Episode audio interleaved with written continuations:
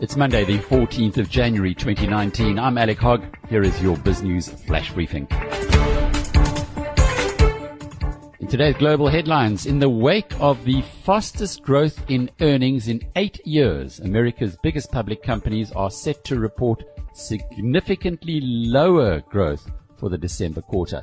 FactSet, the world's leading investment data company, says the seventeen percent year-on-year growth reported for the three months to end September will now fall to an average of around eleven percent for the December quarter.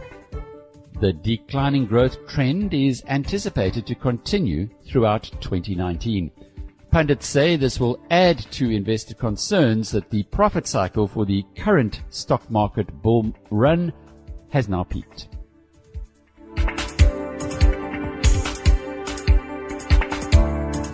Also in the U S, after sending mixed messages ahead of and since his twenty sixteen election victory, President Donald Trump has now joined the global search for skilled workers.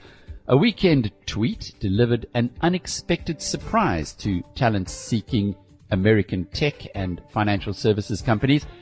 In it, Trump stated that he would make it easier for them to hire highly skilled foreigners.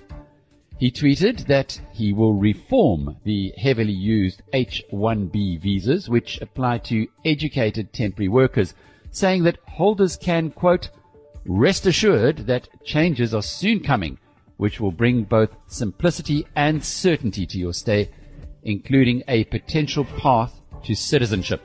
We want to encourage talented and highly skilled people to pursue career options in the U S.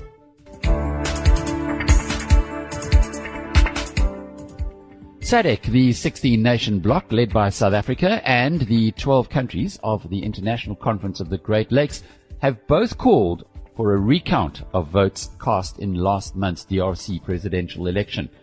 This comes as international interest in it grows, reflected in this morning's powerfully worded editorial comment in the Financial Times of London, which urges South Africa and Angola to do the right thing and reject the engineered result. The influential newspaper says it is clear the real winner of the election was former Mobil Exxon executive Martin Fayulu. The editorial comment says the declaration of Felix Tshisekedi as the winner is D R C President Joseph Kabila's attempt to install a friendly face after his own candidate was humiliated in an election that was only forced by waves of street protests over the past two years. Evidence from the Catholic Church's forty thousand observers points to an overwhelming victory by Fayulu, whose elevation would be harmful to the incumbent's financial health. The F T calls on South Africa and Angola to support the will of the Congolese, who it says want an end to exploitative elites.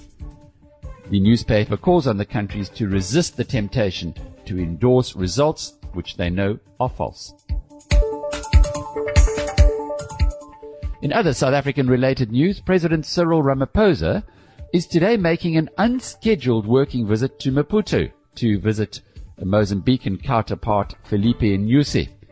South Africa's neighbor is currently in the global headlines over the tuna bond scandal, where Credit Suisse executives channeled two hundred million dollars of a two billion dollars international fundraising issue into the pockets of corrupt Mozambican officials and their partner, Abu Dhabi shipbuilder Privinvest.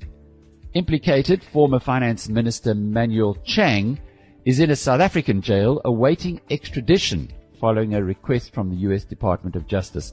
Mozambique is quiet on the matter but has opposed the extradition in favor of a trial at home. This was your Biz News Flash Briefing. Until the next time, cheerio.